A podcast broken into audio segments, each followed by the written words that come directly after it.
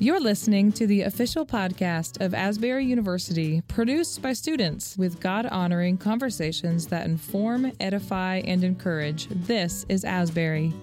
We explore culture and current topics through a Christian worldview, promoting a well-balanced life, and we empower our community to belong, become, and be set apart. I'm your host, Abby Lobb. Welcome to This is Asbury.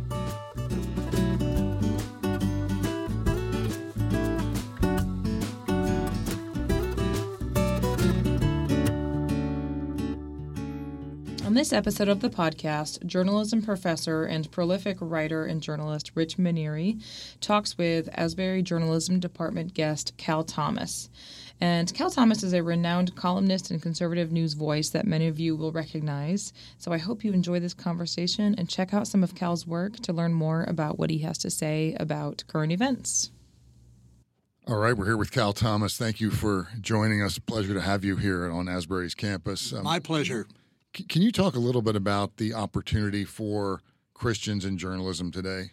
I think one of the problems we faced was what happened after the Scopes trial a century ago. A lot of believers said, well, they don't want our point of view. They don't want our contributions. We're just going to retreat into the cave, and Hollywood is evil. The arts are evil. If we get involved in any of them, we'll suffer the consequences. And so the only thing I learned in physics before I flunked table of contents was that nature abhors a vacuum. And by pulling out, there was nobody there with a Christian worldview to be represented in these areas of what we now call collectively the media. And we are now trying to claw our ways back up the hill and gain some kind of standing. It's very difficult, but it's not impossible.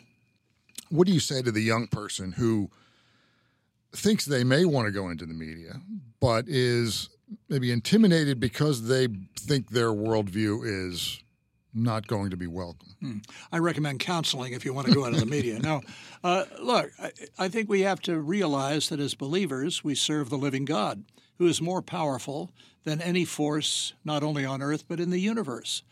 I would say to young people to go into a newsroom, to a film studio, to a university that is unlike Asbury, that doesn't have a biblical worldview, and see yourself as a servant of the Lord and a servant of others.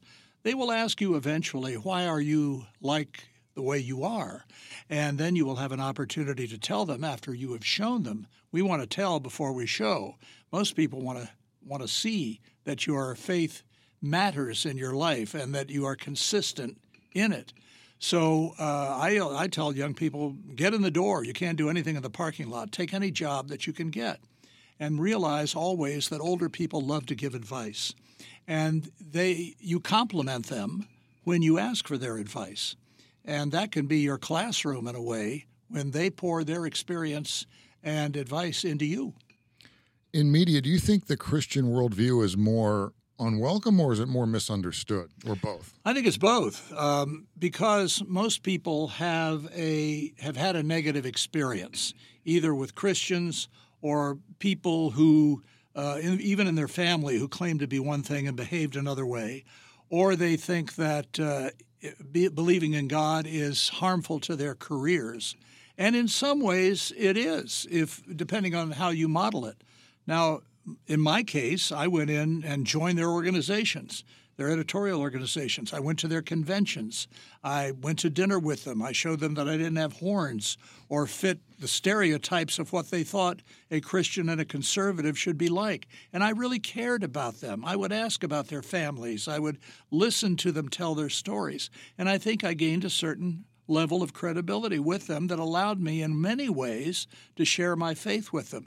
So if you don't start with your agenda or an agenda and you simply are obedient to the call of Christ in your life, he gives you the power to do what he wants done.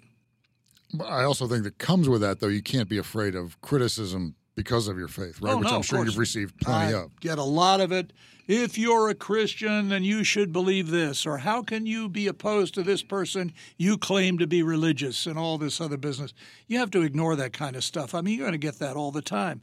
you have to realize who you're ultimately serving and from whom you want the ultimate blessing.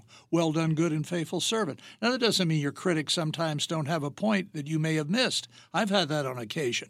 I've had a factual error on occasion. My editor usually saves me from all of that, or I've said something that I had to apologize for later. But even that way, I think you increase your credibility.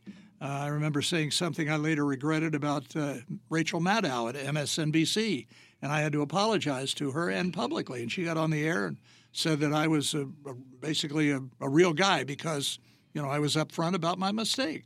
And so I think you build your credibility by acknowledging that you are a sinner, you're not perfect, and you make mistakes. So I try to do that when I do. Of course, I haven't seen any that I've made recently. How important is it, or just one more question, how important is it to reach out to people who we know might not agree with us or might not share our worldview? Oh, I think it's critical. I mean, my best friend, Bob Beckel, who is a liberal Democrat, not a leftist, but a liberal Democrat. He and I wrote a column for USA Today for 10 years called Common Ground.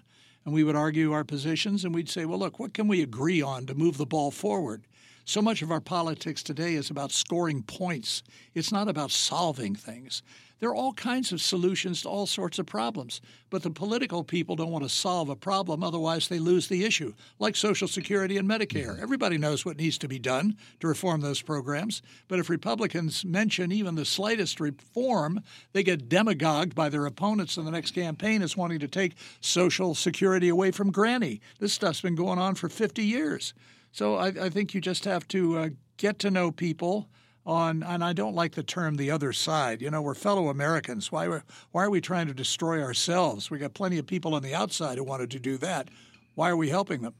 So I have a lot of liberal friends, you know. Cal Thomas, thanks for joining us. We appreciate it. Thank you. Well, thank you so much for joining us for this episode of This is Asbury. To learn more about Asbury University, visit asbury.edu.